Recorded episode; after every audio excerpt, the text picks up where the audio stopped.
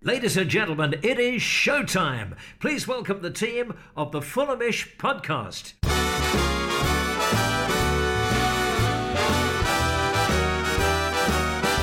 Hello, listeners. This is the Fulhamish podcast, live and direct from the heart of the capital. Your independent voice of Fulham FC, your black and white filter on the happenings in the Championship and beyond. My name is Jack Collins, and I'll be doing my best to emulate a resurgent Tom Cairney and control this pod from the centre of the park. Surrounding me are some familiar voices and a debutante. Two men you know well the Professor Ben Jarman. Hello, everyone. And the King of Controversy, Farrell Monk. Hello. And I'm absolutely delighted to welcome Isabel Barker, sports journalist, recipient of the first ever Vicki Orvice Scholarship at the Sun, and lifelong Fulham fan. Isabel, amongst all these charlatans, it's good to have someone who knows what they're actually talking about. Oh, thanks for having me, guys. Not at all. How Welcome. are we? All good? Yeah, good, thank you. It's always better after three points at the weekend, isn't it? But before we get on to that important win over Preston, it would be remiss for us not to start things off with a couple of three word reviews. Over to you, Farrell Monk. Yeah, there was some uh, few good ones. Uh, Anth- I'll start off with Anthony Gumbel's fast break goal. Um, obviously, we've finally got one on the board. Um, Liam Ballard, and this is going to delight the two gentlemen in the room, two other gentlemen in the room. The uh, the from Liam Ballard, uh, the Irish Cafu. Oh, what a player. What Uh, a player. What a song. Yeah, and uh, we got Rick Cardis's Brian's Hammy End. I think that's quite good. which is quite good. But the one that got the most likes on there, which I quite enjoyed, but it did take me way too long to figure out, was David Wellington's Preston Wrong End. Very good. yeah. Very good. Well, it was a slow first half. I think, you know, that well, before we get onto that goal and all those big moments that happen, just not very interesting for 45 minutes. Isabel, what, what did you make of it? I actually, in a weird way, thought that was a quite a good sign. We didn't have that crazy 20 minutes where we play like Barcelona and then all hell breaks loose. Um, and I thought, okay, maybe something different is kind of going on here. And I was actually, although it wasn't, they were well organised and it wasn't a very interesting first half. I kind of took some positives from that because it was it was different. Because you know we've had that so many times now. We're like this horrible shot of Jaeger or something like that. Like it seems like a great idea for 20 minutes, then all hell breaks loose, and we, we kind of grew like a like a nice fine whiskey or something like that. There's nothing that upsets me more than us being turned around by the opposition and having to shoot towards the hammy end in the first half. Like, it makes me really nervous, really upset.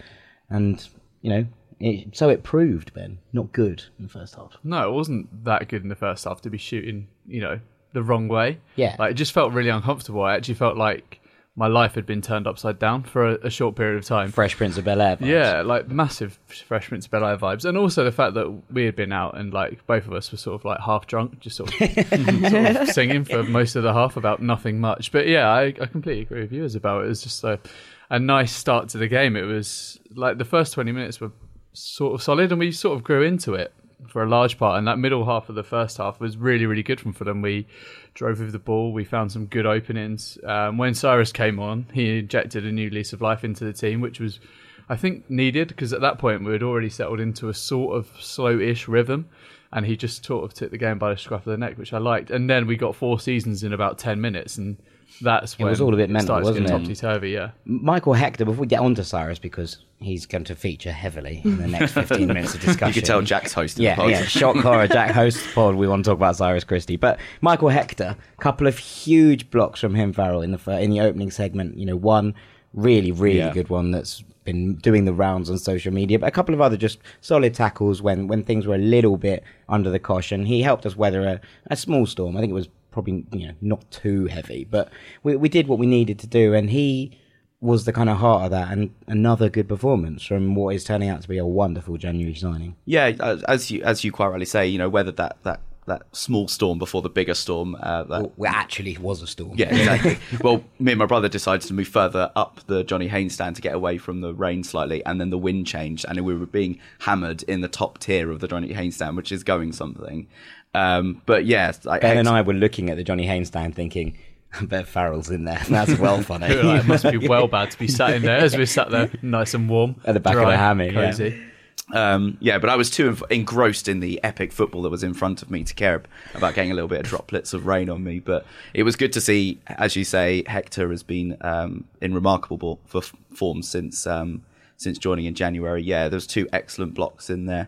I mean, when I was, I've made some notes uh, during the game, and there's three op- three times in the first half where I've written excellent block by Hector. So that's really good to see. But you know, it's it considering it was largely a stale game. It was some somehow it was easy to forget that Preston did have like three really good chances mm. in, the, in the first like 12 minutes alone. They did have that disallowed goal, which from my angle looked like David Nugent was going to be livid that it was poked home, considering it looked like it was it Going was in going anyway. in, but it, it you know it wasn't. And fortunately, the offside flag did go up, so it was easy to forget those things. But then we were largely in control um, of the game.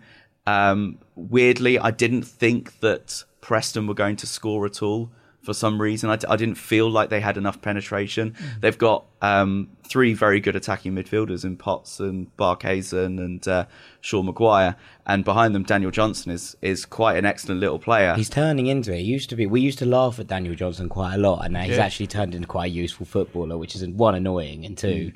You know, shows that we probably shouldn't write people off so quickly. But it's but it certainly shows that they're just lacking that one extra strikers. They are playing David Nugent, who you know turned out for Preston many many eons ago. Yeah, Um, and yeah, I didn't feel that Fulham were that much under pressure for much of the game. Really, I think, look, two weeks ago we were talking about that Barnsley result, and that's a you know a, a big blip in many ways. But since conceding three goals, we've kept two clean sheets, which is probably you know the one way you want to bounce back from that. And and Hector, after having quite a poor game against Barnsley, was excellent in both of those things. And it's nice to think that we're a little bit settled. And Rodak immediately bouncing back. You know, obviously not the the Derby game where he was excellent, and then two clean sheets on the back of that. That's just, you know a hell of a way to bounce back.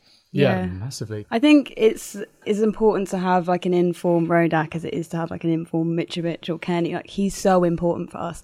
Also, I'm actually thrilled for Hector because he's virtually been living out his suitcase at every other club. So for him to be finding his form, like he must really, really want this, and that's great for us. I think. He's just been so angry, just sort of sitting on the bench for like and watching those games for the first half of the season, being like, if this Goodell had gone through three hours earlier, I could be playing right now. But it has helped him sort of hit the ground running. I think. Yeah, definitely. I feel like Fulham at the, at the moment they're sort of like a boxer that a couple of weeks ago had had sort of like a pretty big left hook, um, and they're sort of they're now righting themselves to get ready for you know the last couple of rounds before obviously the the big one at the end of the season and. We've got some really tough matches coming, and it's important to find every ounce of form that you have. And I think this game, we found ourselves some really nice balance in terms of, especially in the defence. After after Joe went off, I thought there was an opportunity for us to fall apart slightly. But if anything, it gave us a a fresh impetus, and I think that finally we might have found that balance in midfield because Bobby Reid uh, has Especially at home, Sort think. yeah, it's sort of allowed Cairney to release the shackles Mm. a little bit. We've tried Cairney in a ten, we've tried him in the eight, and now it sort of feels like he's at home a little bit further back, and he can just control the game. And that's because you have Bobby Reid there. And if it wasn't for him, I think we would have been really struggling to create anything in midfield. The way he moves between the lines, the overload he gets around the centre, and we always talked about having Cavaleiro and Knockaert near to Mitrovic.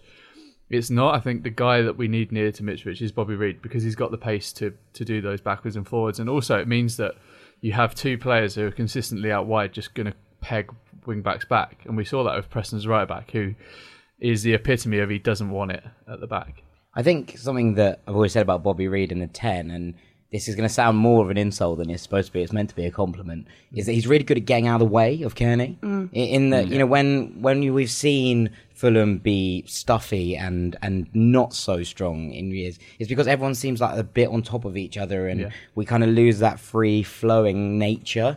But Bobby Reid seems to drift so much that Cairney goes, all right, yeah, maybe I will carry the ball 15 yards further up than I was going to if if I hadn't do it, and that's important. I would love to have in front of me right now the difference of Tom Cairney's heat map from before two games ago and and now today because he now sort of occupies that sort of left hand side excellently and but is has that freedom to drift when he wants to and he's very difficult to pick up which we definitely saw against against Swansea. Like how difficult he was you know he's giving them the the two uh, pivot players of, of Swansea absolute nightmares and it's really sort of helped our overall game. I think it's also, as in a really sort of subtle way, allowed um, Harry Arter to sort of be that soul breaking up a play, and I think mixed with the fact that you know, we are getting a lot more crosses into the box than we ever have done this season. Um, that it's based probably Parker's just said to Arter, you are our sole res- responsibility to pick up any loose balls that have come from the breakdown on crosses. And I think that's where that's especially what you said there. The breakdown. It's much quicker around the breakdown now than it has been for the last three or four games. Like the way we distribute the ball through the third this weekend Mm. was was really positive, and to see Tom Cairney breaking forward was was excellent. Especially like driving with the ball. We haven't seen that for a while, and it is all about the pace. It is literally about how fast can we transition through these thirds. And I wrote an article a couple of weeks ago on Fulhamish about how slow we were. And then you look at the last couple of games, it's definitely got faster. Not as fast as it used to be, albeit, but Our transitions have got quicker. I wanted Yeah. to come on to a player that was you know crucial to that, and that was Cyrus Christie. And Isabel, I think for me the kind of key was an overlapping fullback opens up space for your wingers, and we talked about this. You know, for we talked about this for weeks, and the, you know our, our fullbacks have been really quite sterile. And yes, Joe Bryan gets assists from Mitrovic, but they're from deep mostly. Mm. And having a fullback that went round the side and went and got to the byline and drove inwards seemed to open up space for everybody else. And I think the whole kind of attacking core thrived with with Christie on the pitch, and that was you know good to see given the amount of stick he's got from Well, Fulham fans. yeah, I think it's so important because okay, he he didn't score, but to have defensive players doing that is so important, especially at this stage. You see a, cl- uh, a club like West Brom, I think eleven of their goals or something have come from defenders. When maybe a few weeks ago, so I don't know if that's changed. And what if we only had one goal from a defender or anything like that? And yeah, and I think okay, he didn't score, but it makes such a difference. It it opens up our creativity, and I think that is so important for us. And it just completely, as you said, it has it, it's sped up making those chances. And I think, um, yeah, no, I was thrilled for him. I wanted to know what he had for breakfast as well. yeah. if Cyrus had his Weetabix, then everyone's happier. Beryl? Yeah, I, I totally echo all of that. And um, again, the amount of times like Cyrus, and I mean Odoi to a lesser extent, but he was contributing. The amount, the amount of times like they were trying to play it out wide, and they were stepping on the toes of the wingers and getting the ball ahead of them, and then all of a sudden they've got all this space to gallop into in front. It's reminiscent of how Tim Ream was. Um, not from left back, that's for sure, but certainly two years ago when he was stepping onto the sto- toes of the striker and winning it, and then creating attacks from there. And it was very productive of the weekend, although no goals came from it. I think that you know that's absolutely key. You know, when you're stepping out and you're you're winning the ball in those areas. But I think for, when you see Sarah sort of galloping down the wing, and galloping is a good word because he does really open up and stretch the legs. It, it's kind of reminiscent of what Ryan Fredericks used to do. I'm not saying he's as good as Ryan Fredericks because I think Ryan Fredericks was probably the best right back the Championship has seen in in a you I know a long time. yeah. But it allows other players to come into the game. And I think something we've seen from our wingers, and there have been plenty of questions about our wingers and whether they can play together or should they be switching wings because they'd be able to kind of mix things up a little bit more. But actually, it gives the winger an option because he can either go left or right instead of just being like every time we cut back. And the defender can kind of read it. So that helps us to kind of open up chances, I guess. it was slightly reminiscent, as you say, to Ryan Fredericks, and that's such a nice thing to see. Yeah, we, oh, we we miss him. We miss him do. immensely. It kind of felt like the own goal was a lucky moment. But one, you take them all, and two, we scored from a corner. We never score from corners. well. I think I might be alone in saying this because I've had a look at Twitter and I want to know what you guys think as well. But I didn't think Knockaert's delivery was that bad. I thought two of his corners was, was were good. Well, we scored from one of them. Yeah. Not really Yeah. that bad. And then one I of mean, them was the really most good as productive well. corner taker we've had Every- for about a decade. Yeah, and but I think a lot of people are giving him stick about his delivery. But yeah, I was interested to know what you guys thought. I was actually going to talk about a delivery, but from a Preston point of view, because if you look at their corner they had in the last minute that we scored from, it's fucking terrible. Mm. It was lit- it's the flattest corner I've seen in a long while, and it's so easy to defend. It barely gets past Hector. I don't know mm. what they thought they were going to try and do with it, but I thought Drill it in low, have a bit, of, you know, try and get some pinball going. I Yeah, think. but it just didn't It even just do didn't really that. work. It was way too far out in terms of the box for it to have any sort of effect. But I thought Knockaert's deliveries were quite good this weekend. I did, thought yeah. they, they had a nice, they had a good height to them. They had a good pace on them, which is what you need, and they were able to be attacked. Yeah, we got a bit of fortune. His, de- well, his delivery from open play is much weaker than his delivery from a dead Yeah. ball. Yeah. So I think people, I think people complain about that quite a lot, and I think they're probably maybe a, you know within their They have a rights to do yeah. so. But yeah, I I think his corner delivery at the weekend was good. But you know, Yeah. they all count. They all count. Well, yeah, and uh, they're you know the probably the people who are critical of it are just looking at the ones he did against Swansea because they were they weren't of good quality. But the ones of the weekend were absolutely fine. It was quite it was quite puzzling the ones against Swansea because even Cavaleiro took the first corner and it was a very good one and we almost got an opportunity from it and then was off corners for the rest of the game. Um, and Knockaert delivered some particularly bad ones that game, but I don't remember him doing a particularly bad one on Saturday. Yeah, and also it kind of felt it felt comfortable from as soon as we scored. I was like, I don't think we're going to lose this game. There didn't feel like a moment where I was, you know, the Rodak made a save on sort what, 88 minutes that was decent was but from comfortable. Um, and I didn't think we were going to kill the game. It's nice to get a fast break. we was complaining about this, and but, but uh, on top of it being quick, and you know Hector does really well to get rid of it in the kind of right direction. Kamara kills it off. I don't think it matters if we score or not because it's the time's up.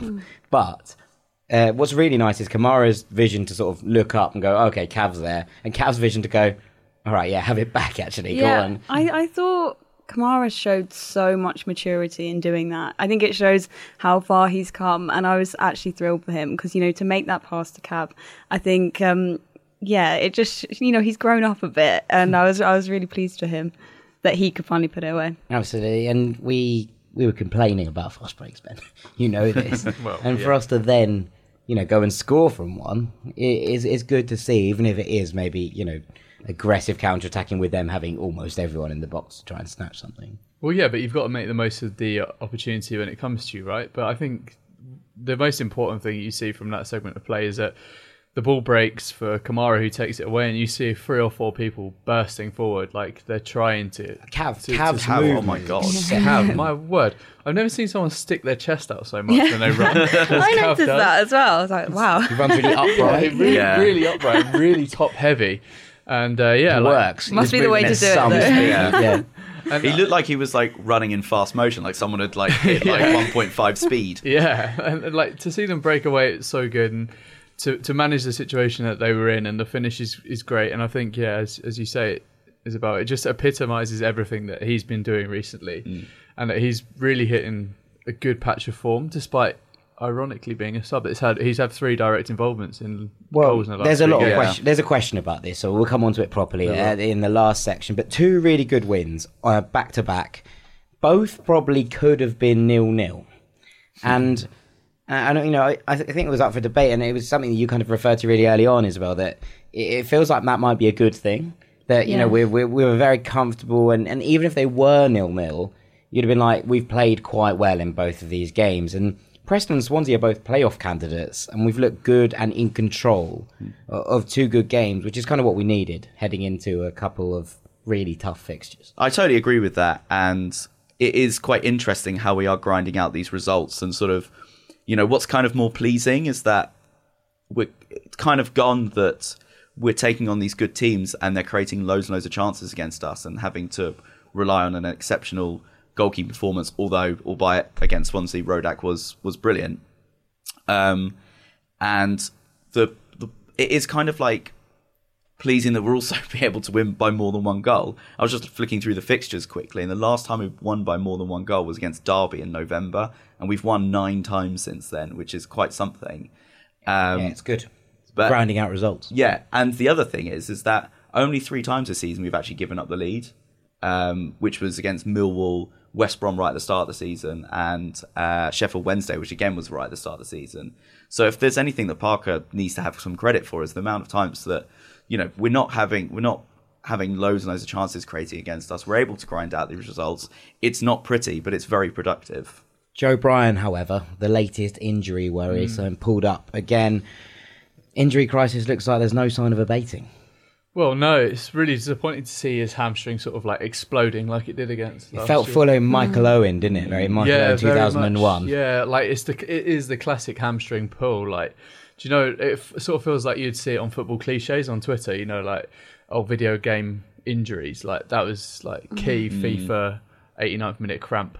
After you just hit sprint. For There's 90 nothing minutes. nothing more annoying than that in FIFA. It really but it is was really frustrating. bad. It is, it is frustrating, and I think he's going to be as much as a lot of people out there might not think this. He's going to be quite a big hole to fill. He offers quite a lot of stability, and he was coming into some really good form. I think he'd Yeah. worked through what was quite a bad patch for Joe Bryan's sort of caliber of player, and was coming back into a little bit more of a purple patch of form. He was kicking a ball around on his Instagram on Sunday though. It was with his left foot though, So and he did nutmeg a child. He So did can't be not that make a child, which It's is delirious. I'm only here. I'm here for him, like having no mercy to, to you know to the poor child. But Yeah. but still, um, him moving around and kicking a ball, even if it was with his left foot, is probably a good sign. Although I think he will be out for a little bit. I think it'll, like a, ha- a typical hamstring strain is like three or four weeks, isn't Mm. it? So let's hope it's it's not anything more, but we could do with him. It's a I do. it's a tough run of fixtures. I do feel for a player like him because not only is it it's a physical injury, but I think he's quite an emotional player. I think he wears his heart on his sleeve quite a lot, and he's been quite open about mental health and things like that. And I think when it comes to confidence, you're not playing, so I do feel for him a bit, and I hope he can get back to form as soon as possible. Really. Absolutely right. After the break, we're going to be talking a bit about that Bristol City game and answer a load of your questions. But just before that, a little plug for Level Playing Field, who are a charity that campaigns for an inclusive and equal matchday experience for all disabled supporters across England and Wales. They were the organisation that helped form the Fulham DSA last year, and they provide constant support and guidance to them and the club. And they kicked off their 2020 weeks of action on Saturday, which is a time we can celebrate access and inclusion, but also you know, informing and inspiring. We've seen Fulham pushing it, which is good. It's a really worthy cause on their Twitter at the game on Saturday and in the programme. And at the moment, the Fulham DSA are running a supporters survey as part of the whole campaign. Every time it gets filled in helps. So if you head over to at Fulham DSA on Twitter and get involved, that'd be really, really good. Well worth your time. And like we say, a very worthy cause. We'll be back after the break. Would you like the latest Fulham breaking news straight to your phone? I thought you might. If so, sign up to the Fulhamish WhatsApp channel and you'll receive regular matchday updates, transfer updates, breaking FFC news, and podcast alerts. It's 100% free and you can opt out at any time if you want. To sign up, go to fulhamish.co.uk forward slash WhatsApp and follow the instructions. That's fulhamish.co.uk forward slash WhatsApp. We've asked you guys before whether you like free beer, and the answer has always been yes. So we are back offering you guys just that free beer. It's all thanks to our good pals at beer52.com who are giving you the opportunity to sip eight delicious craft beers for free. All you need to do is pay the postage, which is £4.95. And actually, as a special offer for Fulhamish listeners, they're going to throw in two extra beers. So that's a total of 10 free beers, and all you've got to do is pay the postage. Now, if you don't know about Beer 52, they are beer pioneers who find you the most interesting beers from the greatest small batch breweries on the planet. Each month, they send you a package of beers which have been specially handpicked from breweries both in the UK and from across the world. Now, Beer 52, there's no commitment and you can cancel at any time. You can also customize your plan so you get darker or lighter beers, whatever you like. So claim your free box of beer now by going to beer52.com forward slash Fulham. That is beer52.com forward slash Fulham and claim your free box today.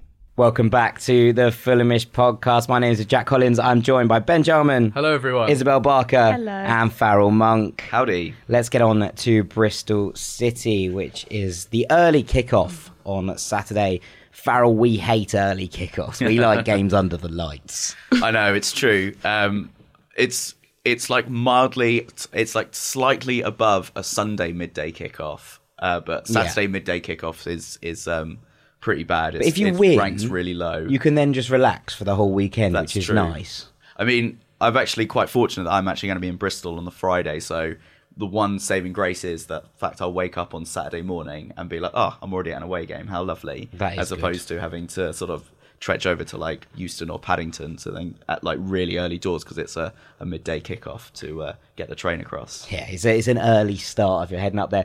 Listen to these for some weird stats, though.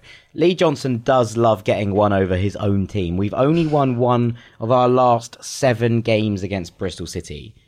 However, we've drawn one and won three the last four times we've gone to their place. The quick, like quirk in the calendar and the way that we've had two League Cup games at the cottage means that we've played them like five times at home mm. in the last and, and only twice away. So we only seem to lose at the cottage. which is probably a good sign. Ben. yeah. It is really annoying because I've got someone that I work with who's a very staunch Bristol City fan, and every time I seem to bump into him outside, and he gives it me absolute pelters, and it's probably the worst thing ever. But I, I do like going down to Ashton Gate. I feel like we always get the the rub of the green. Quite a down nice there. stadium. It's a nice mm. stadium. It's a nice part of the world, um, and we play nice football when we're there. Where's not a nice part of the world then? Wolves, Uh, have you ever been to Bromford? I've not been to Bromford. yeah. Have been you to ever been to Wolves. most parts of Essex? Brentford. I'm from Yeah. Essex, and a lot of Essex is really bad. I do a lot of West Ham coverage, so. I feel really sorry for you. Yeah. so I've been a bit, bit- yeah, I That's remember not something being I'd be boasting. in Yeah. some like greasy spoon, like looking out the window once, thinking about my life. But yeah, Yeah. no, Yeah. No, Bristol City is a nice Bristol's place. nice. yeah, place to Bristol's go. all right. Yeah, yeah, it's all right. good, good night out as well. Um, f- lost three in their last four and drawn the other with Millwall, although their performance against Millwall the weekend was a lot better. Um, we'll also be seeing a familiar face in Tomas Kalas, who's come back into favour in the West Country. Yep. So that'd be nice. Would be really nice. Actually, I think like I think Johnson's nickname should be Bacon because he's so streaky. like it lit, sorry, it's literally like he wins three, loses five, wins three, loses four. It's like, there's no middle ground with Lee Johnson. He's a bit like Preston in that they either win or they just lose horrifically quite a lot, um, and that's quite sad to see because they do play some nice football and it, they've been threatening playoffs for a long time now. Yeah, they always seem to just miss out. Um, they do have some quality though, Isabel. Weimann's there, Juju's there, O'Dowda, Jamie Paterson, Jay Dasilva, Nakhi Wells.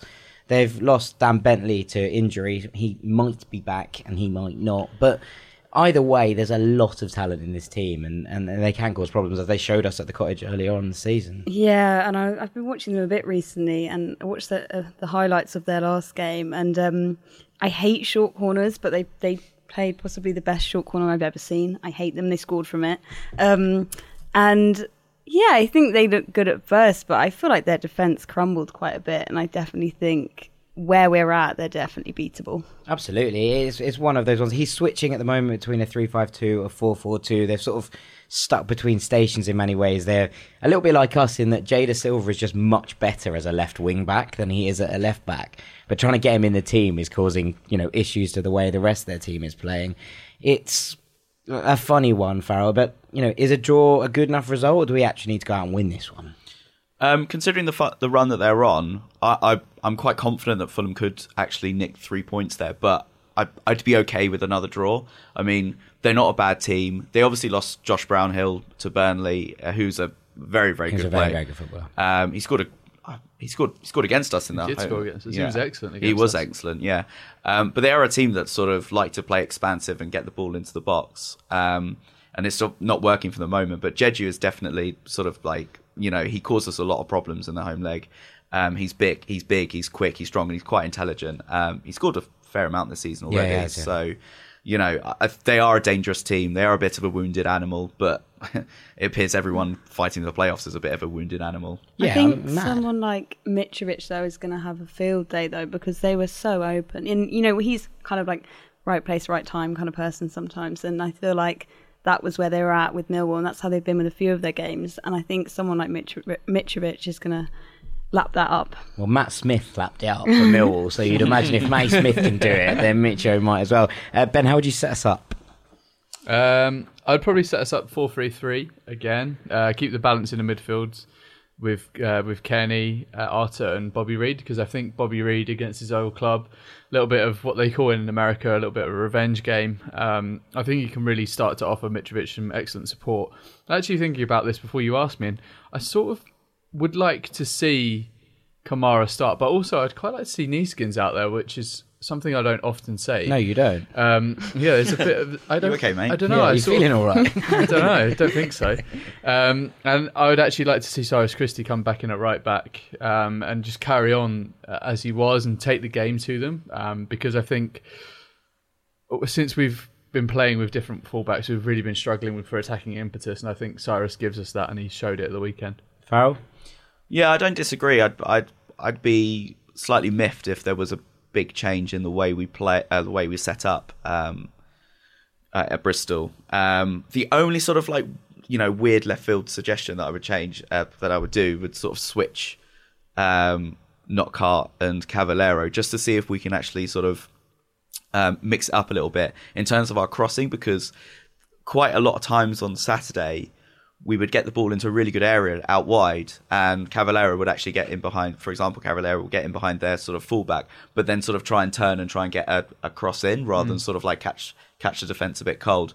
But I mean that is a bit radical to be honest. Um, I I would try and keep it the way it is because it kind of does allow for people like Cyrus Christie to offer something else because we can see how much he's come alive getting in and around the box. Isabel, would you keep the midfield the same? There's a lot of I calls for K-Mac, but would you keep Harry Nah. Arter in the side?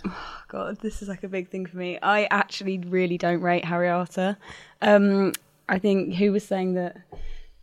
Someone was saying earlier that they thought um, with Cairney playing how he was, Harry Arter was able to do his job, and um, I think it was like a star for effort. Um, he was running around, he was communicating, but I, when I was sat in the Johnny Haynes stand in the second half, I saw him like ping from three players, and he was just running and shouting, but he didn't actually make any difference. And um, yeah, I, I think of all like the central midfielders, I think there's just a better one out there, and I just Well, I just don't rate I him. To be honest, we all know it's breadth. Harri- Harrison Reed is the, is a much better option than Harry Arter. But he's injured, so yeah, Yeah. exactly. Um, and I don't see too much of a difference from what I from what I've seen between K Mac and and Arter. I, well, I guess looking at Kevin McDonald, I, I don't know if he um, could make those runs like Harry Arter does, and maybe he comes on at a good time. I did think Harry Arter should have come off way earlier in that game, Mm. but yeah, I, I don't rate Harry Arter. So would you start K-Mac or would you would you keep I Arter think- just out I of, think just out of like posterity because there's no one else? Uh, yeah, I think keep Arter and then bring on K-Mac earlier. Alrighty, let's get on to some questions. This from Fulham FC News. He says Mawson is rumoured to be back very soon, which is one good because you know it's nice to have players that aren't injured. But two, like, do we consider him for the team? It's important to remember he's one of our record signings. He's never played on his preferred side for Fulham, and he did do okay in the Premier League before coming here. Would you switch it up? Look, you might as well just call me at Mawson fan on Twitter because it really is that.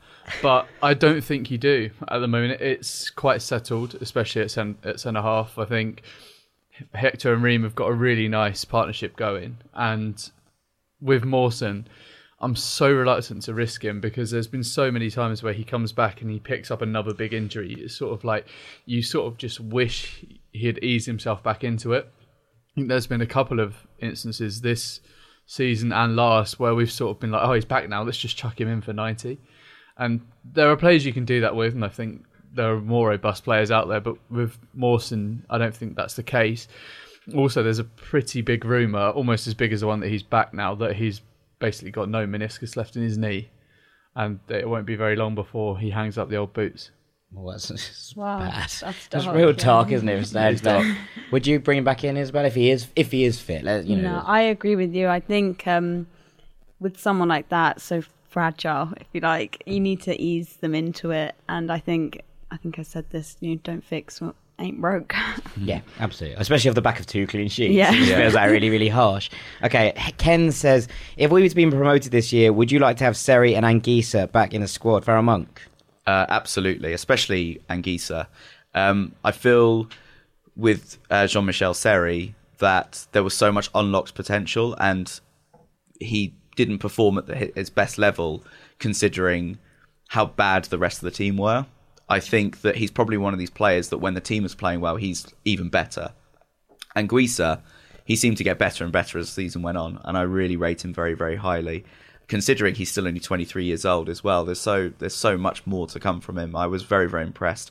Um, and you know, we are talking about um, players that would really add to the team. And you obviously don't really rate Arter that highly. I mean, Arter versus Anguissa, it's a no contest, isn't That's it? a mismatch. 100%, yeah. Ben? Uh, I'm going to be a little bit controversial. I'd say no to Seri. I don't. I don't Oh, think I'm with you. It's, he's not had a good season this year, and he's playing for Galatasaray, who uh, There were rumours of him sent, being sent back. Yeah, and all actually, actually the, the more you look into it, like last year, there was obviously some potential there, and he scored a, a fantastic goal against Burnley. But when you look at the season before that, the- the reason he looked so good is because you had Cyprien doing all the running for him at Nice, and you had a lot of emerging players around him who done a great job, and he was in a system that suited him under Favre. And it just hasn't worked for him at Fulham. I don't think I've unfortunately I think he's one of the players that it just won't work for him. Zambo, on the other hand, has had a great season for Villarreal. They're going quite deep in a lot of competitions. That he was meant to be going to Real Madrid. It never, it never came to fruition, of course. But he's a player that I think has got a massive potential in future in front of him and a, and a big future. And if, I think that if we hang on to him and we manage to get promoted, that he'll be a massive player for us uh, in the coming years. And as Farrell says, still only 23, full Cameroon international. I think, yeah. Uh, although Marseille do think they've had our pants down with him, I think he will be become something.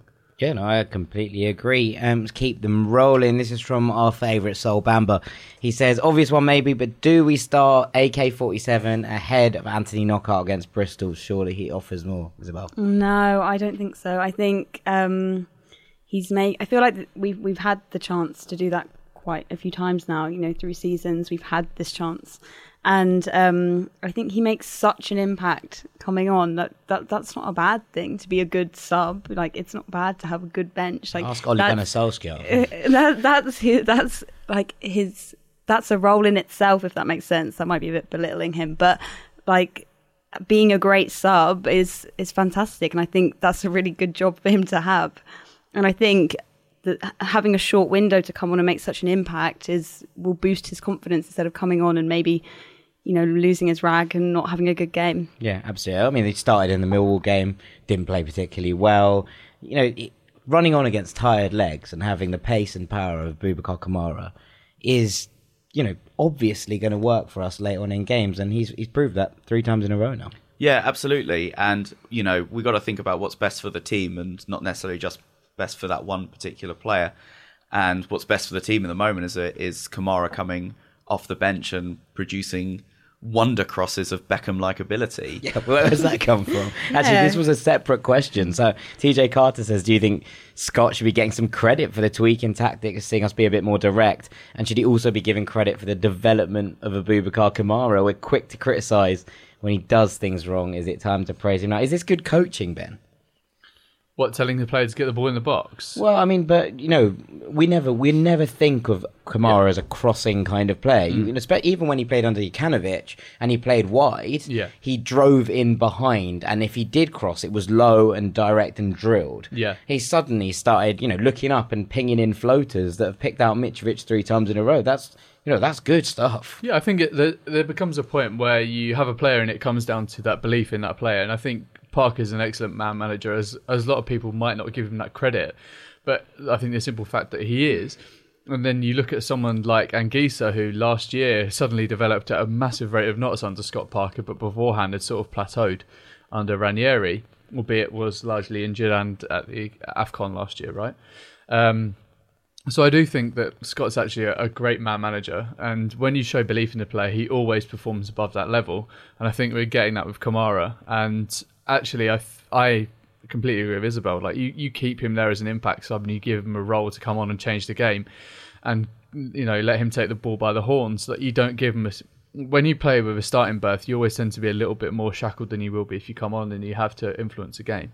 And yeah. I think that's where AK does it because a lot of this, although it's it sounds like an insult, it's actually probably not. As like as similar to you earlier, but he he doesn't think all that much. And I think that that's great for a player because you're not overcoached. He's what you would call a street player.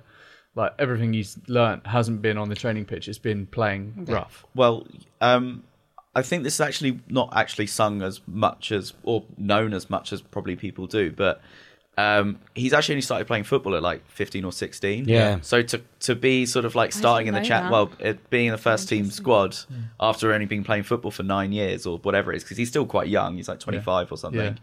is very impressive and probably something we should give him credit for. Yeah, absolutely. Um, I mean, these questions keep rolling into each other and keep them moving. But Scotty Boy 101 says, "Do we think starting Cav and Knockaert together is the best thing?" I feel it's more of the same on both wings, and maybe we'd better to interchange them. Again, I, I don't know if this is just me that thinks this, but I feel like it. They both do make an impact. I like having them on the pitch. I feel like reassured having them there. I think, I, I think uh, particularly Knockaert, we just need to give him like an extra game. Like I think his delivery is getting better, things like that, and I think they do make an impact. Um, but I feel like I might be a bit alone on that. Well, Ben, you were asking for potentially Neeskens Kebano to come in the squad, which is which is quite something from you, Uh, as we alluded to. But like, but you know, is it is it Knockaert you drop out at this point? I think it is, yeah, because uh, I'm still of the opinion, and I've said it all year, and you'll all get bored of me saying it, but Cav offers you something even if he's having a bad game. I agree. and Knockaert Yeah. doesn't. Knockaert loses his head. It's one extreme to another, and it's just a case of all that rationality that a footballer could and should have just goes out the window. It's a bit mad. Actually, going back to the question itself, I don't think Cav and Knockaert are similar at all. I think if you look at them, actually, one's selfish, one's selfless, one takes on players, the other one takes on himself. And actually, I've, like, Shade. like one, one offers a lot more in behind and coming short, and is stronger than he may appear.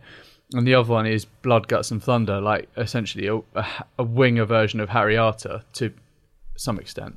Which is why I think Neeskens would come in because I think those guys interchanging would be good. I also think that in part this comes from the team being compartmentalized b- before these last two games.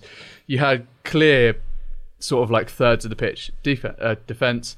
I went American then. Midfield and then, Defense. and then- Like the last time you, me, and were in the attackers. studio with Nathan, I Well, imagine shit. it's rubbed off. He was you. talking about defense, man, and um, like it was it was so compartmentalized, and actually like none of the thirds spoke to each other. But I feel like when you get Cyrus in there, and when you have that Bobby Reid link, and you have Cav, all of it starts to talk to each other a little bit more. It's almost like a system. But I don't know. I don't think Knockaert's the best one to have in there. I- I don't know why. I think I want Neeskens in there, but I sort of want his ability to just take on a player and cause havoc. I quite agree with a lot of what you've just said. Um, All of it, I think. and yet, I would start Anthony Knockaert on Saturday. I'm not saying don't start Anthony Knockaert. What I'm saying is consider starting Neeskens. No, I, I I agree with you, and I, obviously I love Neeskens to absolute pieces. I, I would start him all the time, every game, and you know have a great time. We'd all watch loads and loads of flicks and tricks and have a good time. But, um, like Isabel said, it, I, I feel like he's growing at the moment, Knockaert, and he's had a couple of you know not literally. Me and him are the same height, um, but it was And like maybe me as well. exactly. It's all good. It's all fun and games till we get onto height. I see you. Um, but we have. He's just sort of the last couple of games has seemed a little bit calmer. His delivery at set pieces, like we said earlier, has been better. I still think he's got a long way to go to reach any level, which you know the levels we expected of him at the start of the season. But I do think he's travelling in the right direction, and for that reason, I would start him on Saturday. Yeah, I, I would I would still go with starting Knockaert. I I do. I mean, I've always quite liked Neeskens Kebano. Um, he he's never really had like a run in the team as well. Like even under Slavisa, and we were basically rotating him with Floyd Ayité quite a lot, and even Sheyi Ojo as well in that promotion season. Um, but he he always seems to come off the bench and like make something happen and do something. I would argue that maybe minute by minute, uh, he's a more productive player than Anthony Knockaert. Knockaert does provide something that probably the our other wingers don't, which is like com- like intensity quite a lot of the time. Like, I mean, I definitely prefer Ivan Cavaleiro. He's a much more productive player. He's a bit more intelligent. But Knockaert just provides something that sort of like, you know, gives the fullbacks a lot to think about constantly throughout the game. Um, you know, it is a bit blood and guts and thunder, and he, he kind of his his play is not as intelligent as probably you know someone like Tom Cairney beside him or Bobby De Cordova-Reid. Um, but you know, the, the, if you're just looking at stats alone, he's only scored once this season, no, twice even, and won the cup. And apart from that, I don't really remember him like assisting very much. I think he got the he helped score the uh, the Luton equaliser. I don't really obviously he's contributed to a couple of corners, but apart from that, I don't really remember him much doing something else. But I, I wouldn't a I wouldn't high level of energy. Yeah. and not always in a good way. Like you know, Mm. we've seen him fly back and fly into challenges. And You're like, what are you doing? We There's thought the he was amount- going to get sent off this weekend, didn't we? We did, yeah. We With always think he's going to get the, sent um, off. When he had like a We thought he had a little headbutt, but he didn't. with. Oh Yeah. no, I, didn't. I still haven't seen think that he raised on he the end of raised a thing. hand. Yeah, he- he- and um, It, it didn't look there was too much in it. yeah. to, to be fair, but I think their argument was that players have been sent off for a lot. Oh of yeah, things, so- absolutely. It's um, right. There's the last question. Actually, there's loads of questions about this, but I actually really like the way this is phrased. It's from Sam Johnson. He says, "Do we set up better without Onomah?" And there's been loads of questions whether you know Josh Onomah's inclusion or, or you know lack of inclusion. He's obviously injured now. i- Is positive or negative to the to the side, whether it's beneficial or not. Um, but we did see this weekend. It goes back to that point about Bobby Reid. Tom Cairney have a little bit more space on the ball and, and be able to kind of control the game a bit more. Is that because Onomah and Cairney get in each other's way a little bit, Ben? Um, I think so. Yeah, I think you've probably nailed it on the head there. That Cairney and Onomah seem to play too close together.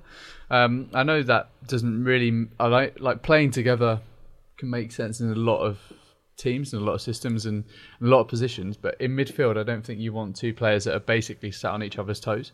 Um, especially when you've got a player like Cairney. We often talk about last season was um, how do you get Cairney and Seri to play in the same team?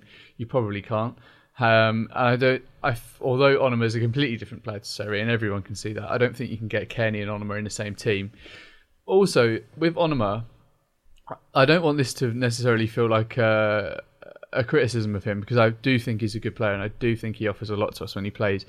But when you when you have Onomah in a team in midfield, it kind of feels like, oh come on, like move the ball. The ball is slow.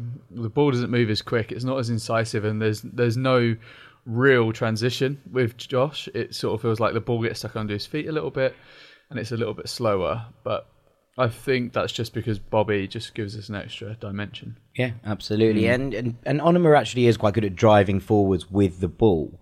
But, you know, if if you've got him doing that, then Cairney doesn't do that as much. And Cairney is at his best when he's playing forwards. And, you know, we saw in some of the worst games we've had recently, those heat maps where Tom Cairney's passing the ball backwards constantly. And I thought this weekend he was much more progressive in the way that he played. And maybe part of that is to do with the idea of who he's got in front of him and the movement he has with Bobby Reid interchanging with those two wingers. Yeah, um, when we saw Onomah at his best was when he was actually playing in the in the deeper role and was driving onto balls and winning it, winning it deep and driving forward and trying to catch the other team um, cold, really.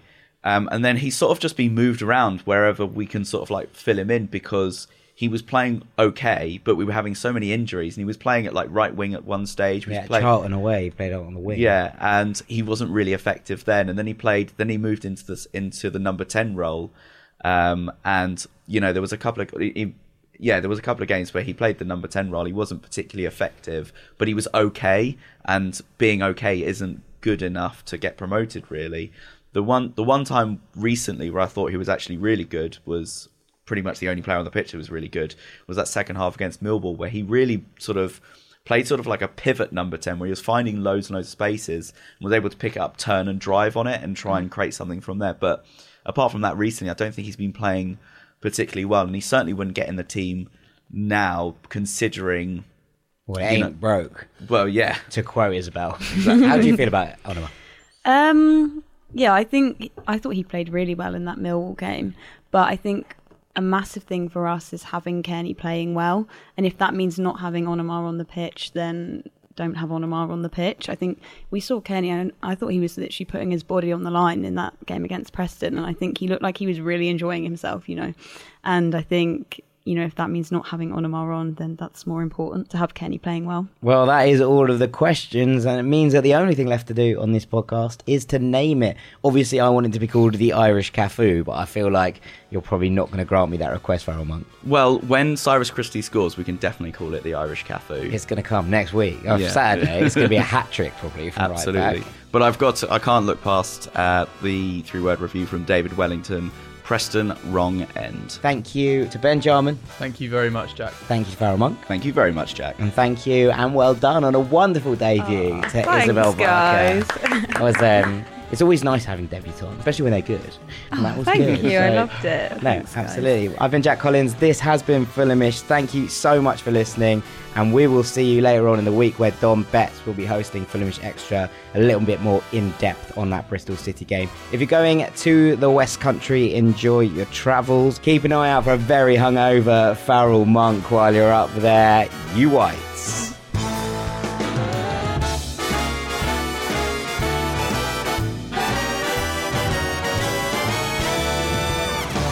Toodles.